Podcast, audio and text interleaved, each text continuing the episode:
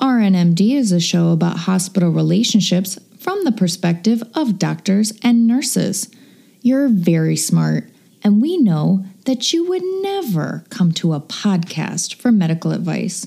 So obviously, call your non podcasting doctor and nurse team if you need any medical care. Oh, and we should also mention that we don't represent any hospital at all. Okay, start the thing.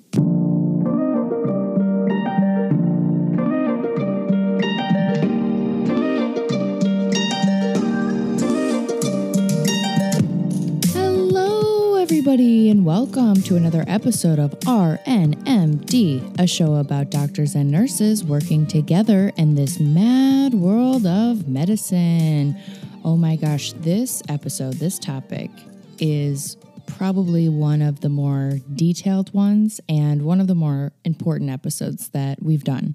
Um, my good friend Jason came on and we explored this topic um, of where did this role of healthcare administration come from? Where did these people come from? Why are they controlling our hospitals and not us? Um, and to do that, I had to dive way back into actually the history of the hospital to show um, where we started and how we got here. Um, so, if you like history and if you are upset and outraged and annoyed at uh, these obvious grasps at power and uh, trying to put doctors and nurses in their place, quote unquote, and make them employees of a hospital rather than acknowledging them as the people who actually see patients and actually know how a hospital should be run, then this episode is for you. Okay. Hi, how are you? Good. How are you? Good. Oh my gosh. Okay. Long time never talk. um, okay. So um, if you want to just, we could dive right in if you want to introduce yourself. Sure. Um, I'm Jason Galati. I'm a third year, uh, well, almost fourth year med MedPeds resident. Um, I work over in Cleveland. Um, nice. Let's see. Uh, my wife is an EM resident. She and I are both uh, into show dogs. We have Newfoundlands. Um, I've been kind of biding my time the last few years, getting into a lot of arguments with people about uh, the way I think residency should work. Um, that's kind of like what my background is, in my opinion. Um, that's uh-huh. pretty much what I spend all of my time on. Yeah, I mean, well, I'm doing the same thing just with nursing, so yeah. that works. Yeah. So I guess you and I started talking about this uh, you know, idea like the history of hospital administration and yeah. what's going on with that. And I mean, let's just be honest. You and I have been trying to put this episode together for what upwards of a month, probably. At least, yeah. At least, yeah. Because this topic is huge and it's yeah. really confusing. It was very difficult to find like exactly where it changed hands from like providers, uh, you know, doctors nurses, and clergy, basically, to now we have like this upper level management that has no healthcare experience. Yeah, like when I started researching this, I, I just assumed, like everything else, like, oh, this will have tons of literature on it. Uh, yeah. Once you hit a certain gap, there's none. yeah. Right. I, that's the same problem I had. It was like, okay, we have like the early, like the 1800s, and then it's like, okay, and then, and then what? Yeah. yeah. Um, so that's, I mean, we've, I found, I finally found uh, some good information. So I guess a lot of people were interested in this topic. So I guess we'll just take it away. yeah. I feel like I'm going to learn a lot on the go yeah so i'm gonna i'm gonna kind of tell you about it like it's like a story and you just I- interject whenever you want. Oh yeah. Okay. Um, so first, I think we just need to do some definitions, like basic defining. So, um, like a private hospital is a hospital that's managed and funded by an individual or a group of people. A public hospital is a hospital that's fully managed and funded uh, by the state. And in this episode, we're mainly going to be talking about public hospitals. It would open up another Pandora's box if we maybe someday we can do private hospitals, yeah. but for, for now, that's what we're talking about. Okay, so health systems management or healthcare systems management describes the leadership and general management of hospitals, hospital networks, and or healthcare systems, and they ensure that specific outcomes are attained Um, and this is according to like their definition. Like if you look up, mm. you know, uh, I, I even Googled like if I wanted to go into this, you know, what, what are the roles and responsibilities? And this is sort of yeah. like on, yeah, on like their website. so their role is to make sure that health facilities are running smoothly, that the right people are on the right jobs, um, people know what's expected of them, the resources are used efficiently, and that, you know, generally departments are just working towards a common goal. These people within their own realm, uh, they are told that they're expected to engage with credibility. I think we're going to find that that might be debatable. um, creativity, motivation, um, working with complex and dynamic healthcare environments, um, and and I, I guess I would agree with this. They they say that they have to be good at collaboration, communication skills, financial skills, innovative thinking, organization awareness, um, mm. etc. So, yeah. okay, a lot of definitions. now let's dive into the history a little bit. Um, in the United States, uh, the first degree granting program was established in uh, Marquette University in Milwaukee, Wisconsin. And by 1927, the first two students re- received their diplomas. The first modern healthcare systems management program was established in 1934 at the University of Chicago, and these were also two year programs. Um, and then you could do like an internship.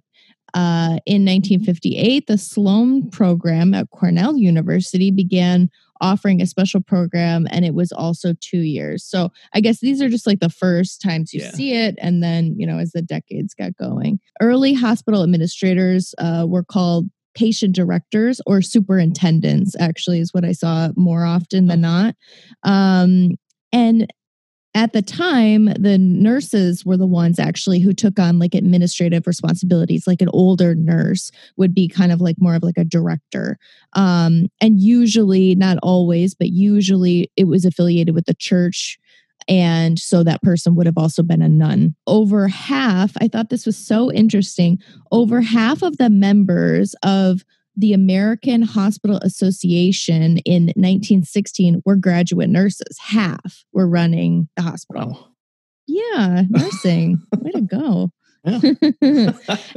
and then the other superintendents were doctors, laymen who were like uh, general people of the public who had you know some authority or were community leaders um, and then of course members of the clergy the reason why it started to change was because around the time of the civil war i mean i'm sure everybody is aware every time we have a war medicine changes right oh yeah big time yeah.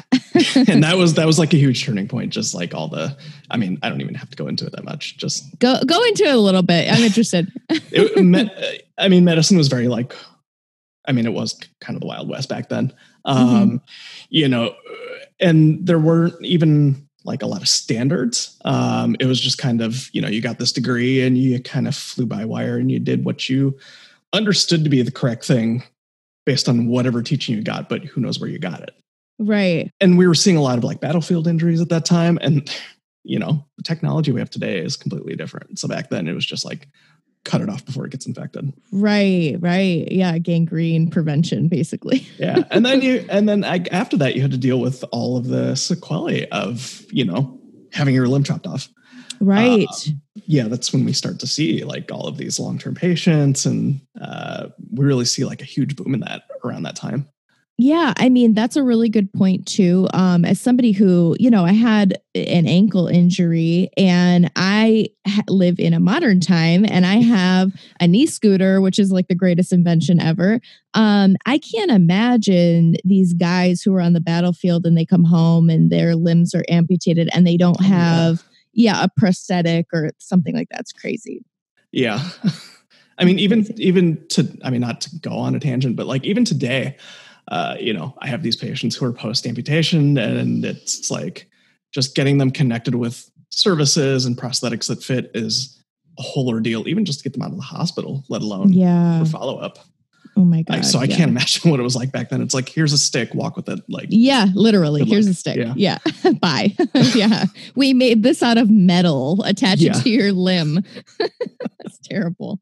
Uh, okay, all right. So anyway, Um, so the American hospital, as we know it today, emerged over the course of about 60 years, um, beginning around the time of the Civil War. Like we said, physician staffed hospitals with professional nursing and then specialized departments and services um, were products of like urbanization and economic expansion um, during the second industrial revolution. So uh, that you know the war with the second industrial revolution um, together with like massive immigration aided the rapid strides in medicine uh, overall. Okay so we're gonna go way way back. That was that was like the little overview of yeah. like the beginning. We're gonna go way back now. This is gonna be like a deep dive i think. Yeah. So in the 1700s this is how far back we're going. Okay. Um, in the united states cities established uh, they were called el- elms houses. Elms. Have you ever heard Either this? Word? Elms or alms. I, alms. I can't remember. I'm going with alms, but I'm not 100. percent Okay, alms houses. I'll I'll trust you because I have literally no idea. um, so the these houses were devoted to the sick, um, and it was generally they were located in larger towns. So you had to like go to the larger town to get care. Otherwise, you really didn't have a lot of options. Just the doctor who would come to your house. They were really for the poor. Um, they and that's why they were mainly run by clergy because they were really kind of like an all-encompassing. Like if you don't have a place to stay, you can stay here. If you don't have food, you can eat here. If you need care, you you can get care here. Yeah. And it's kind of foreshadowing because look at the types of hospitals we see today. Not that they necessarily do this custodial care to the poor and destitute strictly, but you see a lot of these religious hospitals, and that was their basis, and it still Definitely. forms the basis of a lot of places today.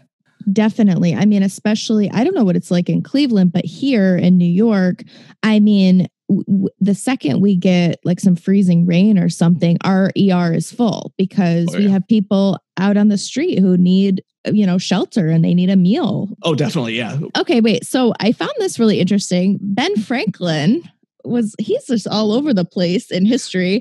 so he was instrumental in founding um, the Pennsylvania Hospital in 1751, which was like the nation's first institution to treat medical conditions, which is pretty cool.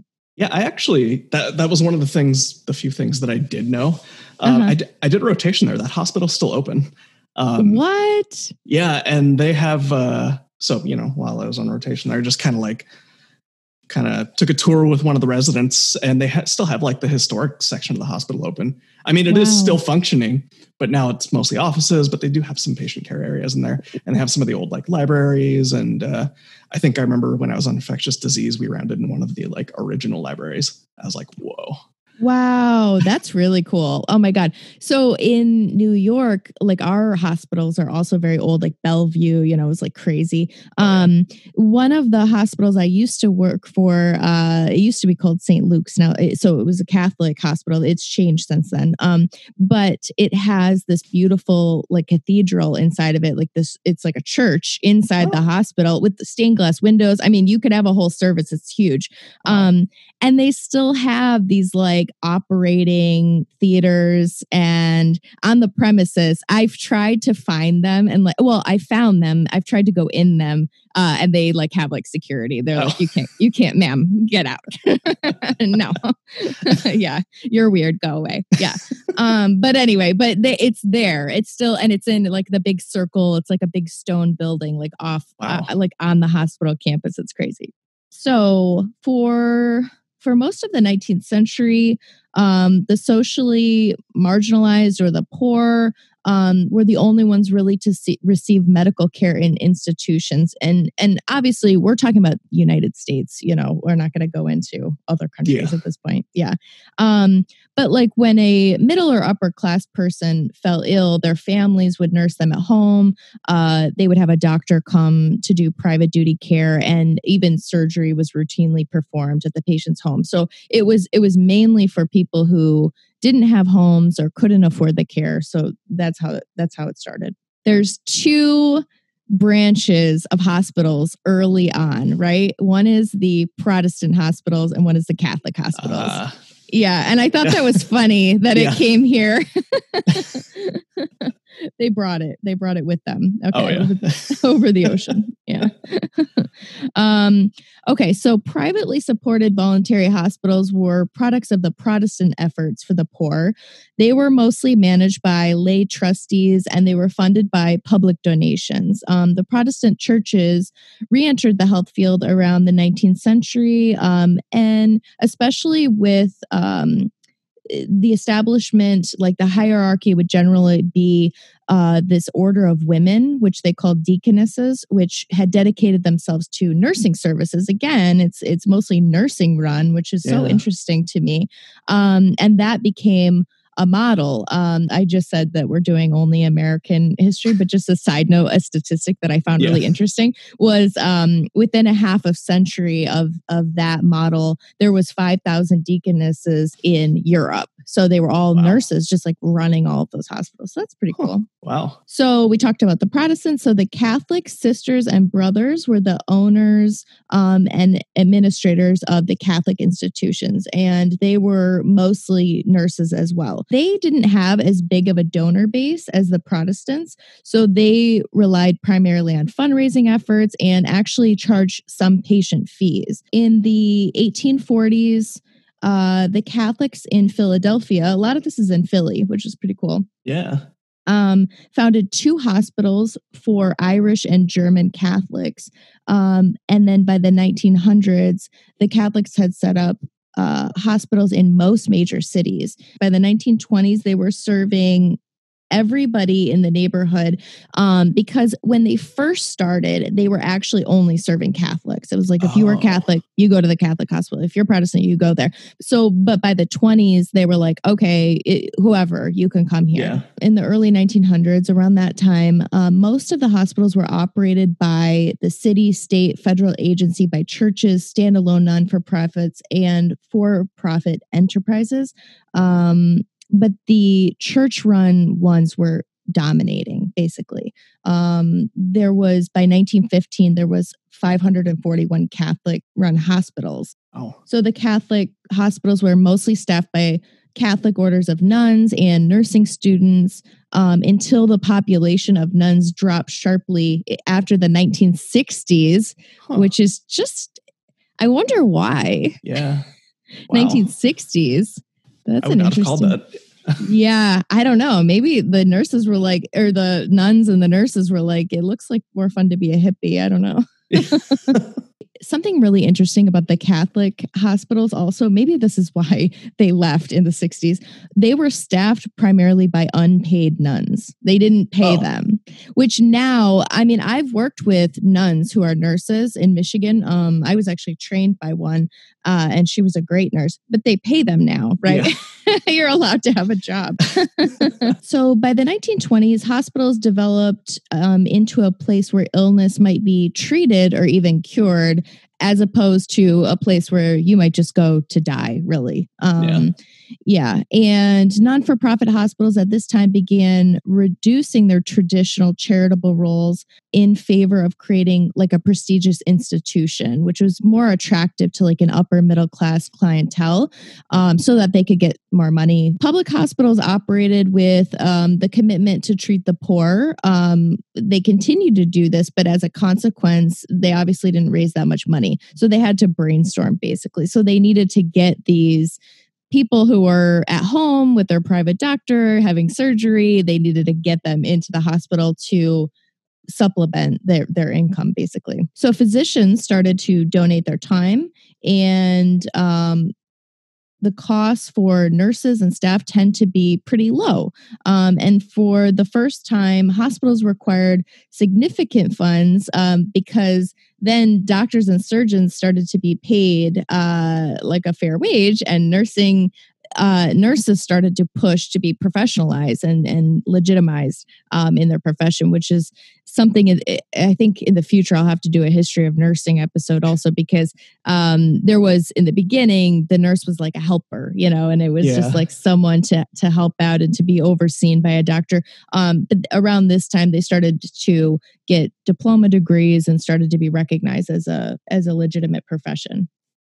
Yeah, and it's around this time that a I start to get lost because there's like just a dearth of information. right. and right. then um, I know that this is around the time when the Flexner report came out, which is this big national report that uh, was released that was aiming to standardize like medical education.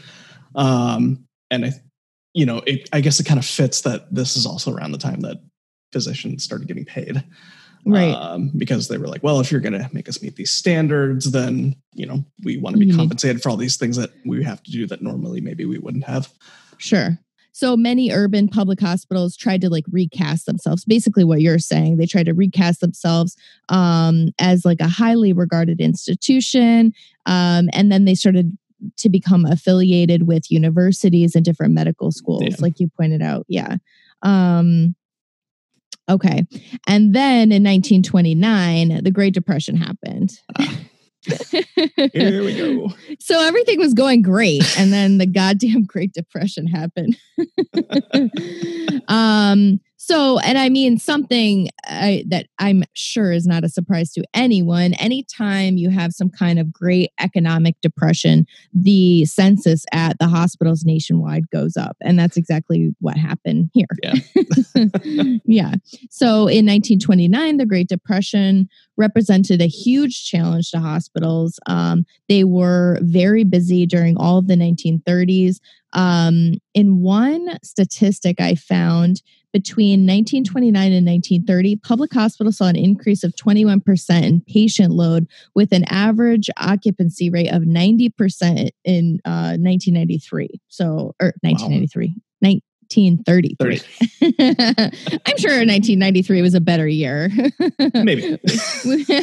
we were booming economically, maybe. Clinton. Oh, yeah. Yeah. Um, and then also it coincided with a surge of patient demand that occurred after World War II. So it was like two, it was like a double whammy Yeah. um, which is kind of rough too. And like you said, now you have people coming home from the war and they don't have limbs and or God knows what PTSD before they knew what that was. yeah. They just had a different name for it back then. Uh, yeah. What did they call it at that time? Shell shock? Shell shock. Yeah. Yeah, yeah. I remember my grandma saying that about her father. Like, yeah, he just had shell shock, you know, like the, everybody had it. And I was just like, yeah, that's trauma, right? You know that, right? It's like really I mean, everyone probably did have it, but that's not good. Yeah. she just said it like it was like no big like, deal. ah, you know. Yeah. yeah. He just starts screaming in the middle of the night sometimes. Oh, it's jeez. fine. Yeah, no, no, that he didn't, but Okay. no. Um, okay. So even though, like I mentioned before, federal, state, and local governments gave some support to hospitals, it was the mainly the clergy, right? But Yeah. now, because of the war and because of this economic uncertainty, um, the government kind of got more involved um, and they started actually adding like a lot of money into this infrastructure um, so in 1947, the Hill Burton Act provided funds for the construction and expa- expansion of community hospitals because we had these massive hospitals in these big cities, but we didn't have any like local community hospitals. And then the National Institutes of Health expanded in the 1950s and 1960s when things started to get back on track a little bit. And that stimulated both for profit and non for profit research. Um, so in the 1950s, you know, everybody's buying washing machines and business is booming. Things are Yeah. looking great, right? um, so the future of city hospitals seemed great. Um, and even they still had the same issues that we have now persistent lack of funds, but they were well staffed. They were affiliated with medical and nursing schools at this time. So our both of our roles were professional and legitimate. So things were pretty good. yeah. Um, so this led actually to rising public expectations for both nursing and doctors. There were like these reformers. Uh, there was people who came in and said, now, now that things are so great and you're affiliated with these academic institutions, now we want to make sure that things are safe. And we want, we want the, especially the nursing education to represent that. So there was a push for like a reorganization basically um, of nursing education. So it began to move from like a three year hospital based diploma program to like a bachelor's degree, a four year um, bachelor's degree, which I mean, that took a really long time. Again, this is a whole nother tangent. Um, I mean, mo- most people back then they got their associate's degree or but there was a push to get away from the diploma that's when you start seeing nurses and their education being um, you know pushed to the forefront and saying like we we actually need nurses who are highly skilled um, but i mean i worked with nurses especially when i was new I worked with nurses who they did the diploma route, um, or the yeah, the diploma route in the hospital. So they would live at the hospital for like oh. two or three years, and they would train. They lived on the premises. They would feed them, house them, give them their skirt and their tights for free and they would work there and they worked long grueling hours. It was awful and there was a lot of bullying and you know that kind of thing. And then um, by the end of it they would give you the diploma and they said okay now you're a nurse. Oh. Um, okay. So like i mentioned before the 60s uh, things were booming um, but then it, it, did reveal people who needed care and weren't getting care. There were people in both uh, urban areas and the rural poor alike that were not getting um, access to care. And this was seen as kind of like a slight, you know, America, USA, we're supposed to be number one. The economy is booming. And then we have these people, especially veterans, who are getting this really terrible care. Um, so in 1965, and I get that it's like we're doing the hospital. This is why this this episode was so difficult because we're doing the history of hospital administration and I'm I'm about to tell you about Lyndon B Johnson, right? Because it does all tie together. It all goes it really hand does, in yeah. hand. Yeah, so it's like so bear with me. Stay with me on this. It it, it goes together, I promise. okay. So in 1965, President Lyndon B. Johnson um, declared a war on poverty. I don't think we've won that yet. Um, yeah. He no. said, uh, you know, in our great society, we sh- we basically shouldn't have this issue, and we're going to tackle it. So Congress enacted Medicare Medicaid to provide some access to care for the poor and for the elderly. Um, and these government programs were enabled so that patients could apply to hospitals of their choosing. And it provided money, like I said, to care for um, not just the poor, but also the aged, which was a new concept too. And then so the churches didn't have to take care of that anymore. The government was going to supplement that. Makes sense on paper. Makes sense on paper. Yeah, it's a good idea in theory. yeah.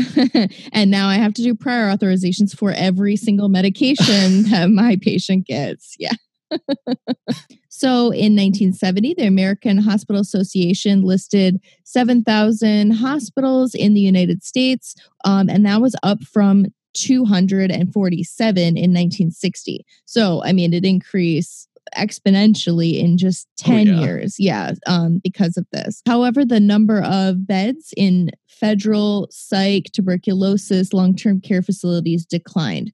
Um, so it was like everybody's in the hospital now. It was like nobody's in the hospital, yeah. and now everybody's in the hospital. so, community hospitals increased their bed capacity by 32%.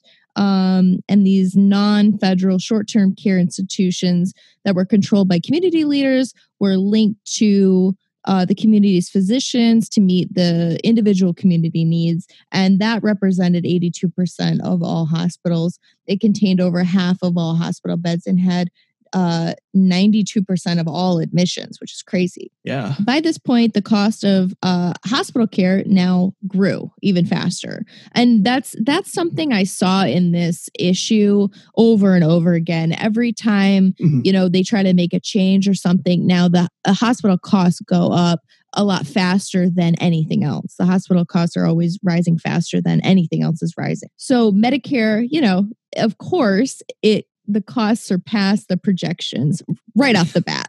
they oh, said it's going to yeah. cost, you know, this and it, and it didn't. So, okay, in 1965, for example, Medicare costs were projected to be 3.1 billion. 5 years later, they reached 5.8 billion, an increase of 87%. So they were wrong. Oh. it's a big mess. Yeah. Oops. Yeah. And and this kills me to be honest with you because this is something that um in various jobs that I've had where you have some accountant and some person making a budget and they say they've never worked in, you know, with this patient population or anything. And they'll say on paper, oh, it's, it's going to, it should cost this. And then if their estimate is wrong, it's like you're doing something wrong and you need to do and it's like well maybe you're wrong actually maybe your guess is wrong Okay, so this is really important. So the increase of 87%, right, in, in these five years, um, less than 10% of that could be linked to an expanded utilization. 23% uh, was linked to economic inflation. Okay, so that makes sense. But the remaining two thirds, it really led. It was it was generally because of massive expansions in hospital payroll and non-payroll expenses, including quote unquote profits, which is interesting, especially when we're talking about non-for-profit hospitals, right? Yeah the average, the daily patient care average doubled between 1966 and 1976. And and I think it's important at this point to note too when we're talking about Medicaid, Medicare coming into the hospital. I mean anybody who's worked for one of these hospitals that has a lot of these patients can understand that the second this government stuff entered the hospital, there's now all this extra regulation, right? Because the government is paying for yeah. these patients, right? So it, it it added a lot of bureaucracy to it. So now these hospital administrators are needed to come in and sort of regulate this stuff and not necessarily that's not necessarily a doctor or a nurse role so i think really this is where we first start to see these like non-medical people really at a at a higher rate. They were always slightly involved but at a higher rate it was when medicare medicaid came in and then you really start to see them getting hired. Yeah i mean there's so much money involved and at the same time so much red tape. You've basically built an entirely separate job. Yes. Yeah. And you see this not just with administrators, but like there's whole billing departments now. Exactly. I mean, I mean, it's more than even one job. It's more than even one department at this point now. I oh, mean, yeah. it's just it's absurd. I mean, some of the stuff, you know. We had a whole team one time uh, at my hospital, the lean team. Oh, I've yeah. Do you have this at your hospital? I don't think that's what they call it, but it's it's that. It's like someone who's never seen a patient in their life and they come and observe you and they come and observe your department and they go through everything and at the end they they say I mean, what they told us was, oh, you're triaging the patients incorrectly, uh, you know, because we would call them in, take their vitals, you know, etc send them back out to the waiting room they would wait till the doctor was ready to call them right? And they they said yeah. no no no no no you need to vital them in the room. You need to do it this way. It's more efficient. It caused chaos because we didn't have enough space. It, give us give us a proper clinic yeah. and we could do that right? We don't have any space. The doctor yeah. has one room like I got into an argument with my brother about something like this because he, you know, he's not in healthcare. He uh he does a lot of IT and uh-huh. and so he was talking about like, oh, well, you need to move these patients through faster, you know, to meet these other demands. And what it basically boiled down to was, well, you, you know, in the factory they have these widgets, and I was like, no, no, no, no, no, no. no. These are human beings. I, st- I was like, you got to stop yeah. right there. I was like, I was like, these are people. Yeah. They're not widgets. Yeah. You, you can't push them through. You know. Yeah and and then expect the same quality control. Yeah.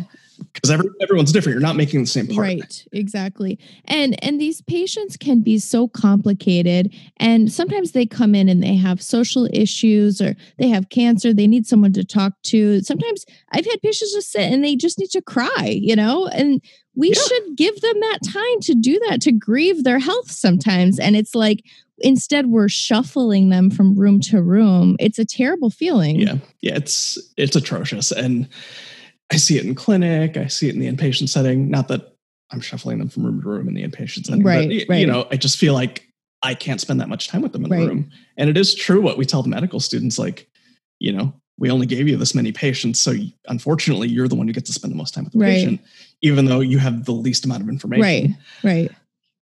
It's really frustrating. Definitely. Yeah. I mean, it's frustrating from a nursing standpoint too, because, you know, I, especially before I started talking to doctors more from an outsider's point of view, if you know nothing about doctors, what you could believe as a nurse is like the doctors don't want to see patients, you know, in inpatient side. Because uh, the patient will say to you, I didn't see, I saw my doctor came and rounded on me at six o'clock in the morning and I haven't seen a doctor since, you know, and you go kind of like, well, what the hell is going on here? Why, you know, and then you look and then you really ask and you look at these caseloads and and the doctor the covering you know pgy2 has like 40 patients you know what i mean and i'm like oh my god this is too much Yeah, it gets really bad at night. Oh my. God. I, I remember when I was an intern, it's like, Yeah. oh, this patient's family's here because I got off work. And I'm like, I have never actually seen this patient. I'm covering for them. I know what's going on with them. oh yeah definitely i mean And I'm supposed to have like this personal conversation. I'm like, this feels really. Uh, Yeah, that was me. I I'm the one who's like, hey, the the family's here after work at 8 p.m. right when the night team shows up and doesn't know this patient at all. Basically, it wants a complete update. You know, I'm like, uh, sorry guys. If I can, just a word of advice to any new nurses, if you're listening, if if you can uh, direct them to the day team and and make it, and it is, it's true, it is in their best interest, and and tell them that. You know, it's it hey the the attending who is managing you this is a, a way off topic but just just some advice just just say the attending that's managing you uh, is here in the morning and you can call this number and and that's the best person with the most information you know yeah, I, I, and I don't want to take this too far off, but that's pretty much the same advice I have for residents who are recovering Right. overnight. I mean, I mean, if push comes to shove and you're not super swamped, you know, if they just want to look at an X-ray with you, sure you can just go run Sure. down and do it. But I mean, like, still direct them to be like, you know, the day team is the one who's most involved with the Right. patient. I'm here covering, you know, XYZ patients. But here's what I know. Do what you can, but you yeah know, i mean don't feel like you have to like get to know the patient. head yeah exactly which i think I, I think a lot of interns i see that that's like the fear of death is you know in their eye they're, they're like they don't know what to say sometimes Yeah. um okay so back back here we go okay Yeah. so so basically like i said medicare and medicaid came in and then there was a bunch of these like structural changes and then these like critically underfunded public hospitals. They they had to make a lot of changes if they were going to survive and if they were going to get reimbursement and and payment from medicare and medicaid. So there was a variety of changes and proposals in the early 1970s and this involved possibly you know they talked about severing partially or wholly the public hospital from direct control by the local government or by munis- municipalities um, because it, it was a lot. It was a lot for them, a lot of bureaucracy, a Yeah. lot of red tape. So the New York public hospitals came under control of a public benefit corporation. Um, and then in Denver, the public hospitals merged with like uh, a public health system to create like a, a, bigger, a broader healthcare system. Phew. So this brings us up. We're almost to the 80s, okay? and we're on page four of 13. that's the 80s. Okay. There's a lot of key factors in this. There's a lot, there's a lot of different things that molded what we have today. And one of them is uh, the number of physicians in the United States. It grew 150% between 1975 and 2010. And um, it roughly kept up with the population growth, but the number of healthcare administrators increased 3,200% for the same time period. People who were advocating for this uh, hospital administrator position, they were saying that the growing number of administrators is necessary um, to keep pace with the drastic changes in healthcare delivery during that time period. And it was it's also important to note that the drive uh, in change was also technology based, right? I mean, the systems are Yeah. getting more complicated.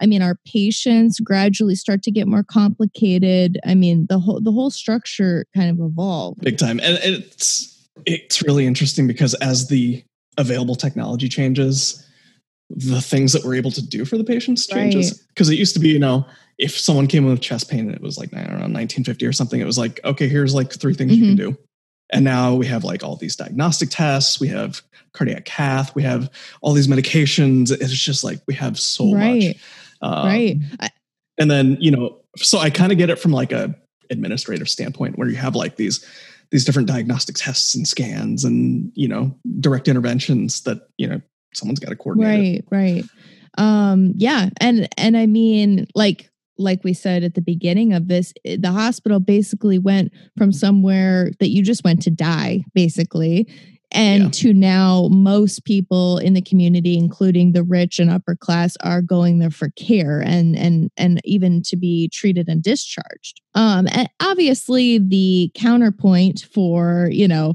for having a hospital administrator is uh, a lot of the critics have said that the army of administrators, I love this quote, the army of administrators does little to relieve the documentation burden on clinicians while creating layers of high salaried bureaucratic bloat in healthcare organization. Amen. I love it. Yeah, I know. I just said on the one hand, like, quote unquote, I get it. But this quote, it, it just, it, it embodies what I think almost all of us see on, on our day to day, you know, work. Yeah, absolutely. Yeah. I mean, I, you know, when I, when we were talking about this on Instagram, I had one, I had one doctor who is an attending, he's a critical care attending uh, that I'm friends with. Um, and he was the only person who who kind of made an argument of you know, well, these hospital administrators, they guide the healthcare system and the healthcare system won't make what it, you know, ultimately makes to serve the patients if if they don't make these tremendous salaries. It attracts the best and the brightest was sort of the um, argument. And and my re- you know, retort was just sort of, but do you think that he deserves that much more than you? Does he does he deserve, you know, 75, 50, 50%, 75% more than what you make when you're actually seeing patients? I mean, I don't believe that. That's just my opinion. So in the 70s, healthcare uh, was a field dominated by small business, um, which is obviously now changed quite a bit. Oh, um, yeah. At that time, many physicians were solo practitioners um, and they had fairly minimal administrative help. I mean, they were their own bosses. I mean, if you talk to some of these old docs, it's like the golden era of physicians, right? They were just killing it. but after the 1970s, this is no longer the case uh, because of the huge changes of regulation and public reporting requirements. Um, and eh, in the 70s, this is also when you start to see the hospital as like an open workshop where you see doctors bringing their patients. Um, they worked independent of the hospital, but then they would bring, if their patient was admitted, they would work, you know, alongside the hospital. Um, so I guess what it looks like to me is, uh, you know, at the beginning, the nurses, clergy, etc., were sort of running the show, right? Doctors were more yeah. so in the houses, people's houses of the upper middle class, upper class who could pay. Um, and then you start to see in like the 70s, you start to see physicians opening their own practices, running them independently. But now they have to start coordinating more with the hospitals, I guess, because if they're like we're saying, if the patient's admitted, now they have to they have to work alongside the hospital. Yeah, it's like they're kind of borrowing their staff. Yeah, exactly. Yeah. That started there, but it leads us up to today where like 50% of physicians are employed by hospital systems and work in large specialty groups um, and they report to administrators. So it went from zero to you know 50% which is now. There has been a conscious effort in healthcare systems to encourage physicians to take leading roles uh, and I, I, don't know if you've seen this. I've definitely seen this. We have committees we have uh, teams who they they have meetings and a lot of our attendings are on these boards where they do make decisions. Um, is that true where you're at? Yeah i've definitely I mean, that's definitely true I'm at. And I've noticed a push in like different physician discussion groups for more representation of like actively mm-hmm. practicing physicians to get into these right, administrative right. roles part time. Yeah. I think that is a really good point to make also is an actively practicing doctor, medical doctor, Yeah. right? Because I I've seen that at some of these large hospital systems here in New York where it is a doctor who's ultimately in charge, but this person has not seen a patient in 20 years probably. Yeah, and then you you really not in every case, but in many cases you start to see the fallout from that. You know, it's basically anyone in a command authority position who is no longer in touch with their troops. It's like Right. it's like I'm making Right. these decisions, Yeah. but I have no idea what's going on on the ground. Right. Yeah. And I mean, we see that in just like some of the crazy decisions that get made on like you know it's like they just flip a switch one day and say okay we're moving this unit to Yeah. this unit and it's like why and with what planning and d- does the medication refrigerator even work over in that unit we don't know just do it you know Make make the thing happen. Okay. So this takes us up to the 80s and 90s. So in the 1980s, there was a huge growth for uh, for profit hospital networks, resulting in increased vulnerability of smaller non for profit institutions. More than 600 community hospitals closed during this time. Um, and it was also at this time that both for profit and non for profit institutions began forming larger hospital systems. So this is when we start seeing these like giant corporations Yeah. basically forming, which you know was a huge change in, in the hospital arena. And and during this time, uh, cost containment was like the name of the game, basically. Um, the balance of the power in these institutions shifted from caregivers to the organized purchasers of care, where Medicaid and Medicare became a huge influence in all hospitals. So, I mean, here's, I guess, where we really start to see, you know, we saw the increase of hospital administration coming in in the 70s when uh, Medicare Medicaid gets introduced, and in the, then in the 90s we start to see these hospitals failing, so they're banding together, they're making these large hospital systems, uh, and then you see a lot of government um, interference, Mhm. really, with patient care, and uh, and and then and then you kind of see these administrators getting even more more so um, you know controlling controlling the hospital People complain a lot about oh Medicaid and Medicare, but sure Yeah. I think you're about to go in this actually. Like the insurance companies are doing the exact same thing where they put up all this red tape and they're like, Mhm. no, you can only do this, you can't do this. And you know, it's just it instead of it being a legal issue, it's a funding issue. exactly yeah that's a good point yeah Be- yeah because uh that's always the argument uh when we I just recorded an episode um about capitalism Yeah. basically in healthcare and uh i mean that that's always the argument is that oh it's going to introduce all this red tape and yeah who's to say that blue cross blue shield is not doing the exact same thing because Yeah. they are i mean It's like any patient who's had are. their their medications rejected, their MRI turned down, any any doctor who's Mhm. had to do a peer to peer, oh my god Like, i know seeing it i know right now, and it, it's it is Oh my not just- God. in many Yeah. cases, I have, and this is just you know anecdotal, but I have found that our state Medicaid has been more permissive than some of our private insurers. I'm just like, Yeah, yeah. Yeah, it's it's crazy. It's Yeah. absolutely crazy. I mean, I just got it took me a month um to get a prescription for Santyl for my foot that I and I have great Yeah. insurance. I have great insurance and uh I never have a copay. That's like part of my insurance never. I've never once paid a copay.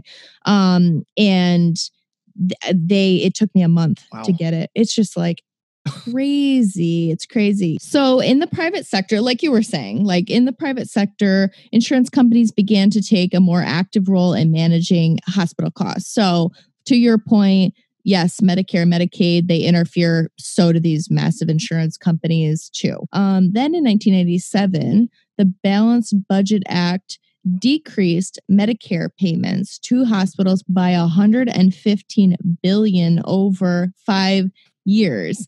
Eh, I don't understand how they could Yeah. do that. they were just like, you don't need this. Yoink. Um, in September 2014, the United States was reported to spend roughly two $218 billion per year on hospital administration costs, uh, which is equivalent to 1.43% of the total US economy. They're taking like yeah, one and a half percent of our entire economy. This is what I guess that's what I should have said to that doctor who said, you know, well, they deserve that massive salary. Do they deserve one and a half percent of our economy? Yeah. Hospital administration has grown as a percent of the US economy from 0.9% in 2002, like we just said, 1.43% in 2012. So it's growing is is the yeah. point of that too. It's I mean it, it, it massively growing. I mean okay and so i guess this is just comparing like different countries and how they they mm-hmm. deal with it so they allocate uh, different hospitals uh, in 11 different countries showed to allocate approximately 12% of their budget towards administrative costs.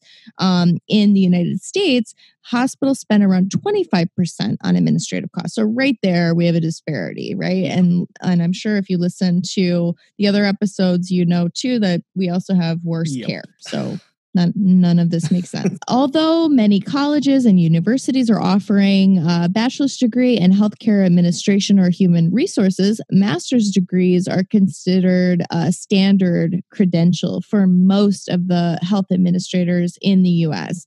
Um, and that is, if if you saw the infographic that I did with the CEO yeah. salaries, I because I'm petty as fuck, I put in like their uh, education and one of them had a bsn she's yeah. a nurse and she's making these big millions. I mean other eh, you know there's they're bachelor's degrees some mm-hmm. of them and and some of them are masters and some of them have doctorates but you know. Yeah. Yeah and i want to tie that back to what we were just talking about with you know the higher amount spent on healthcare in general but on administrative salaries but we have worse outcomes. And we're sitting there and we're like you know do you really think you deserve that salary? Well, you know, if we were getting better outcomes compared to other places, I think right. you, could, you could try and pitch it. You could argue yeah, it. You yeah, could argue it. There's no pitching yeah. it now because other places the administrator right. is getting paid less, substantially less, right? And their outcomes are better. Like, right? Come on, come on. Yeah, yeah. You don't have a leg to stand on. Yeah, you're like me. you're one leg. Yeah, you're on a knee scooter. um Okay, so now let's talk about the fun stuff. Let's talk about pay. Here we go. I know. All right. I, I'm going to get mad. Get ready. Here we go. I'm about to get angry. Okay. Um, so, the actual pay of hospital administrators does depend on their location. It depends on the size of the facility and the scope of his or her responsibilities. Um, the Bureau of Labor Statistics noted the median a- annual salary for all medical and health services managers, so all of them together, was $84,000 in 2010. This is important, and, and this is a really important um, note that I want to make. And I, I think I've mentioned this in the past it, it's fun to talk about the most egregious. It's fun to talk about the people making $25 million, mm-hmm. $12 million. It's fun to talk about that.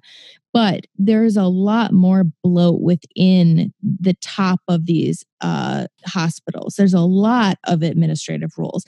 And these people might not be making 10 million. Yeah. You know, they might be making 500,000, but there's 10 of them. Yeah, you know exactly. what I mean?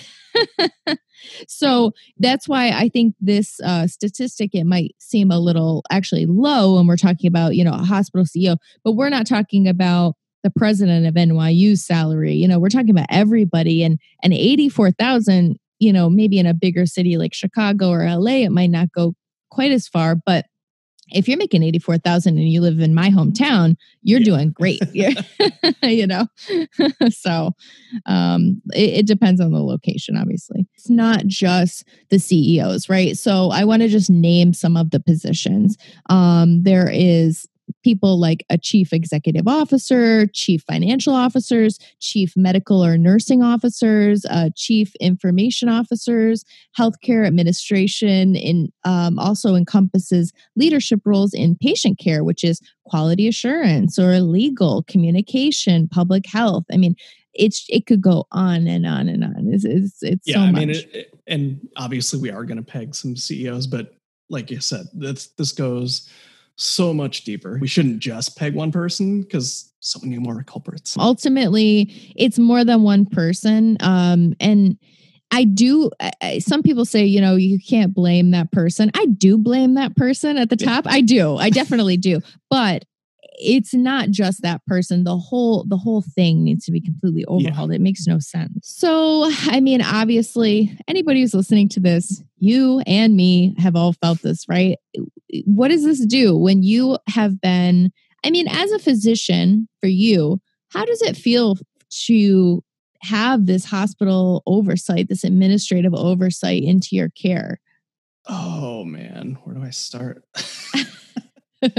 it's it's it super sucks. Like I mean, we've already talked about some examples where you know i'm having to fight off administration either at my hospital or you know above me through insurance companies or whatever i guess i i would just wonder like because i do hear doctors talking about kind of the good old days like the older doctors like the ones who they had their own patients they did um, procedures in their own offices. Then they would come and they would round in the hospital, but they did not work directly for the hospital, right? They were making good salaries. They had control, complete control over what they did. Um, I mean, does that, as a new doctor, does that discourage you that you might have to work for someone? You might have to work for a hospital system. It's very discouraging from like, uh, you know, thinking about opening a private practice standpoint, and that's being reflected, you know, in the data right now.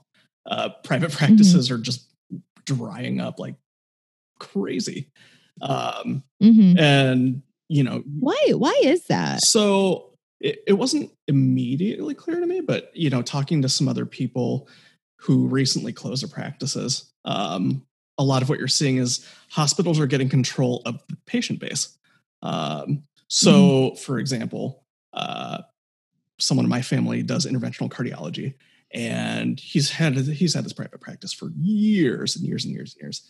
Mm-hmm. You know, opened it in the '90s or something. Um, and he's had agreements with hospitals in the city. He hasn't. He's never left the city.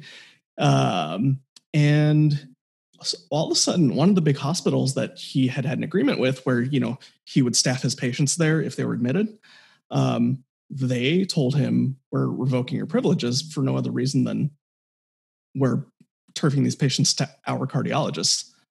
Um, wow. So they're basically like taking his and what they've been doing even before they formalized it is they were taking his patients who are admitted, and when the hospitalist team would discharge him, they were told that they have to make referrals to that hospital's cardiologist and not back to the cardiologist who they're already established with. So they're just like cutting him out, basically. Exactly. Yeah, yeah. Um, I mean, we see this here too. I'm seeing it everywhere. Uh, it's like you don't hear when when the residents are graduating and they're in internal medicine you don't hear them say oh i'm going to go open an office. Exactly. that's not a thing anymore. Yeah. Yeah that is rapidly disappearing. Yeah that's pretty sad because yeah. we need we need those doctors. We really need them. Anytime you have to kind of submit your practice to a larger organization you use a lot you uh, you lose a lot of your autonomy. Right. Um you know like I've kind of carved out my own autonomy, even as like a resident. Um, mm-hmm. That's because my program has given me room to do that. Right. Um, like you know, I can I can communicate with patients after hours, and I can I can communicate with insurance companies and do this and do that in most ways that I want to, but within a framework. Um, but some places like you're not even allowed to do those things. Right. You know? uh, right. Otherwise, you're breaking some kind of rule, and someone's going to exactly. Yeah, exactly. Yeah, I mean, um, nursing has the same problem. Like, if you talk to, uh, I have a very close friend whose mom uh, was a nurse back. She's a diploma nurse, actually. She was mm-hmm. a, a, nurse in the 70s. She had the glass bottle IVs and the whole thing. And she yeah. can tell you some stories, man. Oh my God. But um, she was an ICU nurse for a lot of years back when you could retire at the bedside, right? Which is yeah. really it's becoming something you really can't do anymore. Um, I mean, some people still do it. I can't. I don't know how, but um, but she basically saw the transition. That's sort of similar. I mean, obviously, we all, you know, nurses, we worked in hospitals. We always did have someone kind of overseeing us. That you know, that was a problem within nursing too. That's a whole other thing, but the point is that eh, you talk to those older nurses they did have time with their patients. They did have time to be caregivers to sit down and and say you know is there anything you need? or or talk just talk to the person. Now you don't have that time i mean Yeah. you you are squeezed for every minute and when you when you do have any time at all you have to be documenting you know you're on epic or something Just sitting and talking with the patient is so important. This is something I've realized during residency, Mhm. but you don't get paid for it. right the current system is not structured for that whatsoever. exactly I mean, there was there was a recent change in the way that clinic billing is done, where it can be time based. So we'll see if that pans out. They just changed that in March or something. oh i didn't realize that it's interesting Yeah, it's like brand new. Um, okay but yeah, like otherwise, like this whole fee for service model, you know, was brought in with good intentions, but then, you know, it's fee for service, and so that's why you see all these procedures getting the big bucks, right and primary care is kind of left out, and then Mm-hmm. then now you wonder why primary care shortage. It's like, well, exactly yeah yeah that's exactly right. Yeah it's really sad. And then I I hate seeing from a patient point of view i have even friends like i you know i have a friend who had uh, an early form of cancer uh, and she is fine now thank god but uh, she felt like that was the doctors and nurses not caring about her. That's how she felt. She felt like nobody comes to check on me, no one comes to visit me. I'm seeing a different doctor every time. There's no consistency. There's no communication from the nurses, um, and it's difficult to justify that. You know, even though we are doing our best and we are dying trying Yeah. right we we are sweating and running and not peeing and not eating and and we still are a disappointment because we just we cannot serve our patients correctly under this model um okay so i guess this leads us into the next point which is doctor and nurse burnout uh, related to hospital administration so um, the results of a 2018 survey of uh, us physicians by the physician foundation uh, I'm sure it doesn't surprise anyone. Uh, the survey found alarming levels of professional dissatisfaction, burnout, pessimism about the future of medicine um, for future uh, among respondent physicians. Um, and it appears that much of that pessimism is directed toward the hospital itself and its leaders. Um, 46% of survey respondents um, viewed the relationship between physicians and hospitals as mostly negative or adversarial, which is like your enemy, basically. yeah, um, one doctor, I, I was reading, you know, these kind of long blogs about doctors who are, you know, there's doctors on Reddit and there's, uh, you know, there's a lot of, a- actually, there's a lot of academic um, papers on this topic too. And one quote that I, I pulled that kind of summarized it for me um, said, uh, I loved medicine. It was good for my soul. Uh, but medicine left me. Doctors uh, give up most their power, and large corporations without an ethical foundation and no God, but money took over. I don't know about the God part in general. I'm not the most religious person, but uh, I mean, that sort of summarizes it for me. Yeah. Like, yeah, I mean, it just it leaves you empty. You get into this role because you want to help, and you just feel like you're actually doing the opposite. Yeah, and uh, you know, in these different position discussion groups, you know, on Facebook, on Reddit, wherever, Mhm. that's exactly what I'm seeing people talk about. Is Right. and a lot of people are actively either leaving the bedside entirely or leaving, you know, their main practice. And you know so like we mentioned before there are there there is opportunity for some doctors. Like i know uh dr jim fulmer. He's the doctor's war game on instagram. If you ever check him Oh, out yeah. he's like uh, Yeah. the best. I love him. Um and you know he's he's a really experienced doctor uh, in in a in a thriving hospital in Florida, um, and and he said, you know, he's had the opportunity to be a, a- an administrator, um, and that I think generally, a lot of the people in these committees, they're not like evil people. Right. I mean, they're just regular people. And Yeah. you do have to make budget cuts. A for a for-profit system, you do. You have to think about the bottom line. You have to think about the profit, right? Yeah, because no one's gonna, no one's out there to cover your shortfall. Exactly. Yeah, exactly. So, I mean, they have to make it work. So, I guess it's important to point out that there are people, even within my own systems, I've seen they are, some people are really out there trying for, you know, to make it better for for the people at the bedside and for the patient and it just to me looks like they can they can't do it yeah um Nursing, unfortunately, generally does not have a seat at the table. Um, going from running hospitals, 50%, uh, now I mean, I've never been invited to a higher level meeting. I've never been invited to a committee that wasn't just like seemed like it was like a pat on the head, you know, safety, infection control, JCAHO audits, etc. Um, I, I've never been involved in decision making or uh, anything of that nature, and and that is that is really frustrating for me personally. It's really because we have great nurses with great ideas.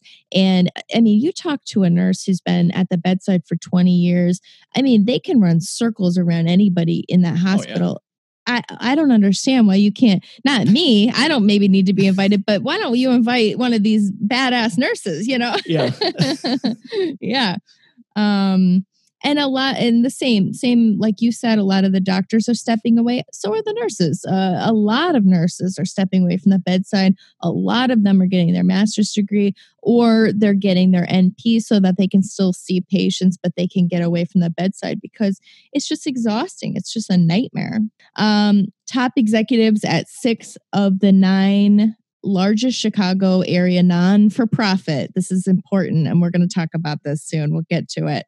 Um, non for profit hospital systems pocketed substantial raises in 2017.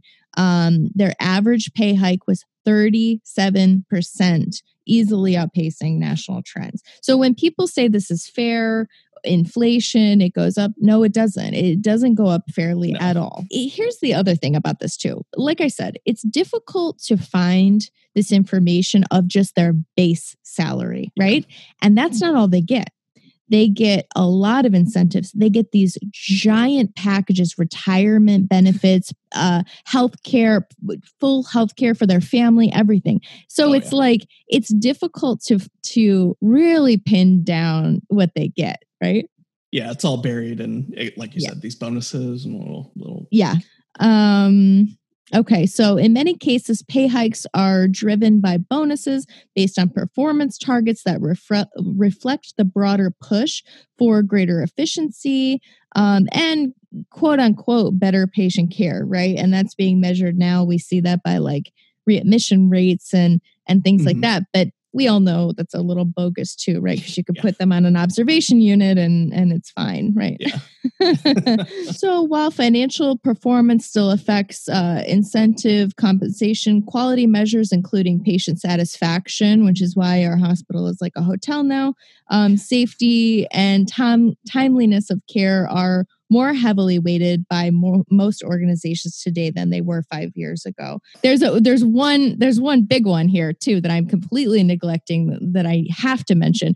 If they care about safety, how about some nursing ratios? If they care oh about God. that, how, how about safe staffing, right? Yeah. So they don't actually care about safety. They want, I just want to know like what, what do they think it is on paper? Because it's definitely not what would actually make the patient safer.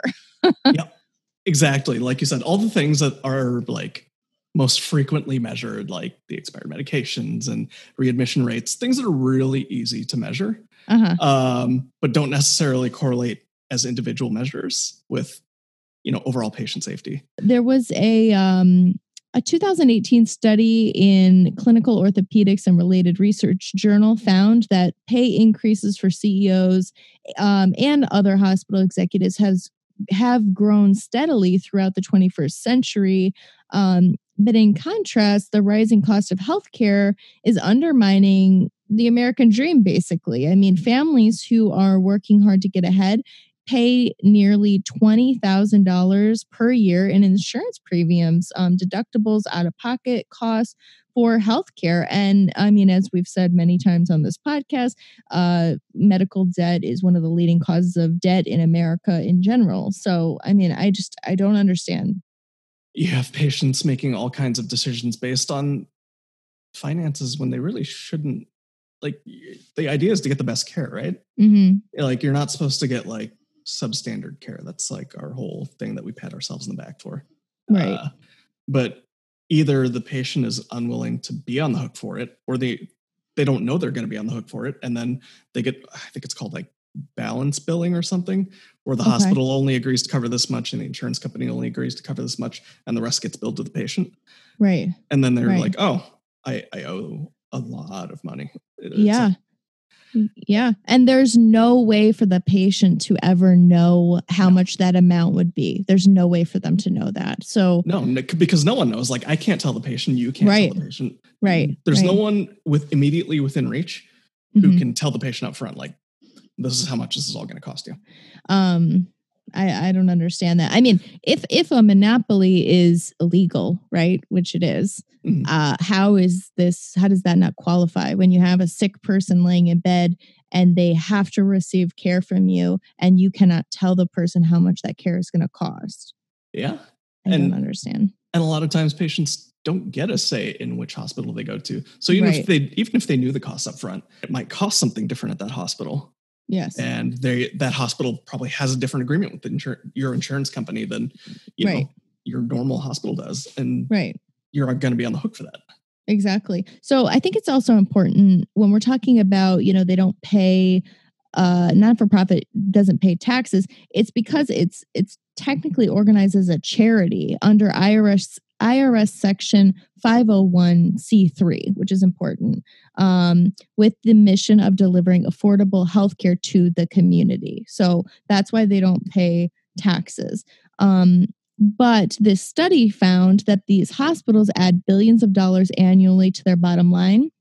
They lavishly compensate their CEOs and spend millions of dollars, which are generated by patient fees, and uh, to lobby uh, the government. So there's a lot of laws around what can be used as lobbying money, especially if you're a non for profit. But Mhm. again, they can they find these loopholes and they skirt it, and they have a lot of people in Washington, a lot of these major healthcare systems. That's where um, this one study found a lot of their money was going to. So, to your question, what are these hospitals doing with all of they, their cash on hand? Well, they are certainly not reducing prices for the patients, uh, you know, as noted by the medical debt incurred by Americans last year Yeah. the 82 hospitals referenced in in that study spent 26.4 million on lobbying in Washington to defend the status quo to secure their own jobs because government money and charitable donations cannot be spent directly on lobbying these hospitals use the patients the payments from the patients directly to lobby gover- the government um, which I I found just sickening. It's kind of like money laundering. Seems like- like, yeah, seems like Because money be- is money, right? And so if you take this thing that you can't spend on it, you put it here to make up a gap, you know, and then you take this money from patient care and you're like, oh, I can use this. Okay. And you Yeah. basically make one hole and then fill it with the other. And then you Ro- can still get what you want. Is Robert De Niro our hospital CEO? Like I'm confused. I feel like I would be so much cooler. Uh, yeah, so, I don't know. yeah. At least he would wear a cooler suit than my hospital administrator. um, this information was very difficult to find. So, personally, what I would say we need to also not only do we need to advocate for a non for profit system and for better patient care and uh, for our own, you know, our our our own safety and our own livelihood. Uh, not only that, we also need to advocate for more transparency. Yeah, I- think the problem is so much of healthcare has become fractionated. Mhm. Um, so that no one is really taking ownership of that. No one who can communicate that to the patient is taking ownership of it. So, uh, so I guess what I'm saying is what we need is a market that features transparency, um, because that will give us more choice, right? And all of that would drive down costs and maybe help restore doctors and nurses with the patient relationship. Because if I'm being honest, I think these hospital CEOs and these drug companies and these insurance companies, they are they are completely interfering with our relationship with the patient and the patient feels that. The patient Oh, yeah. patient doesn't feel cared for. Yeah, and unfortunately, a lot of the blame because they don't see this; they Right. just see us for however brief amount of time, and so a lot of times you and I will get blamed by the Exactly. patient, and I, I don't necessarily blame them. It's frustrating, but you know, us fixing this is going to be a widespread cultural shift. Definitely. Yeah, it's going to take big changes to to fix this problem because it's it's a big problem. yeah, and we all Yeah. have to get together and say, like, no, we've had enough, and Yeah. we, you know, we can't anymore say because you know, like you said, we we used to just kind of take our hands off when it came to billing and money because we didn't want it to affect the care we were giving. But Mhm. we don't have a choice. It ne- it is affecting the care we're able to give anyway, Right. whether Yeah, we accept that or not. Yeah it's happening let's let's try to change it for the good to benefit the patient and for ourselves oh my gosh well this is great thank you so much for joining me and, and Oh, yeah. listening to me about the history of uh, hospital administration Hey, I learned a lot too. yeah me too oh my god it's such a big topic all right it was so nice to meet you yeah, you too. yay okay take care You too. Bye. okay bye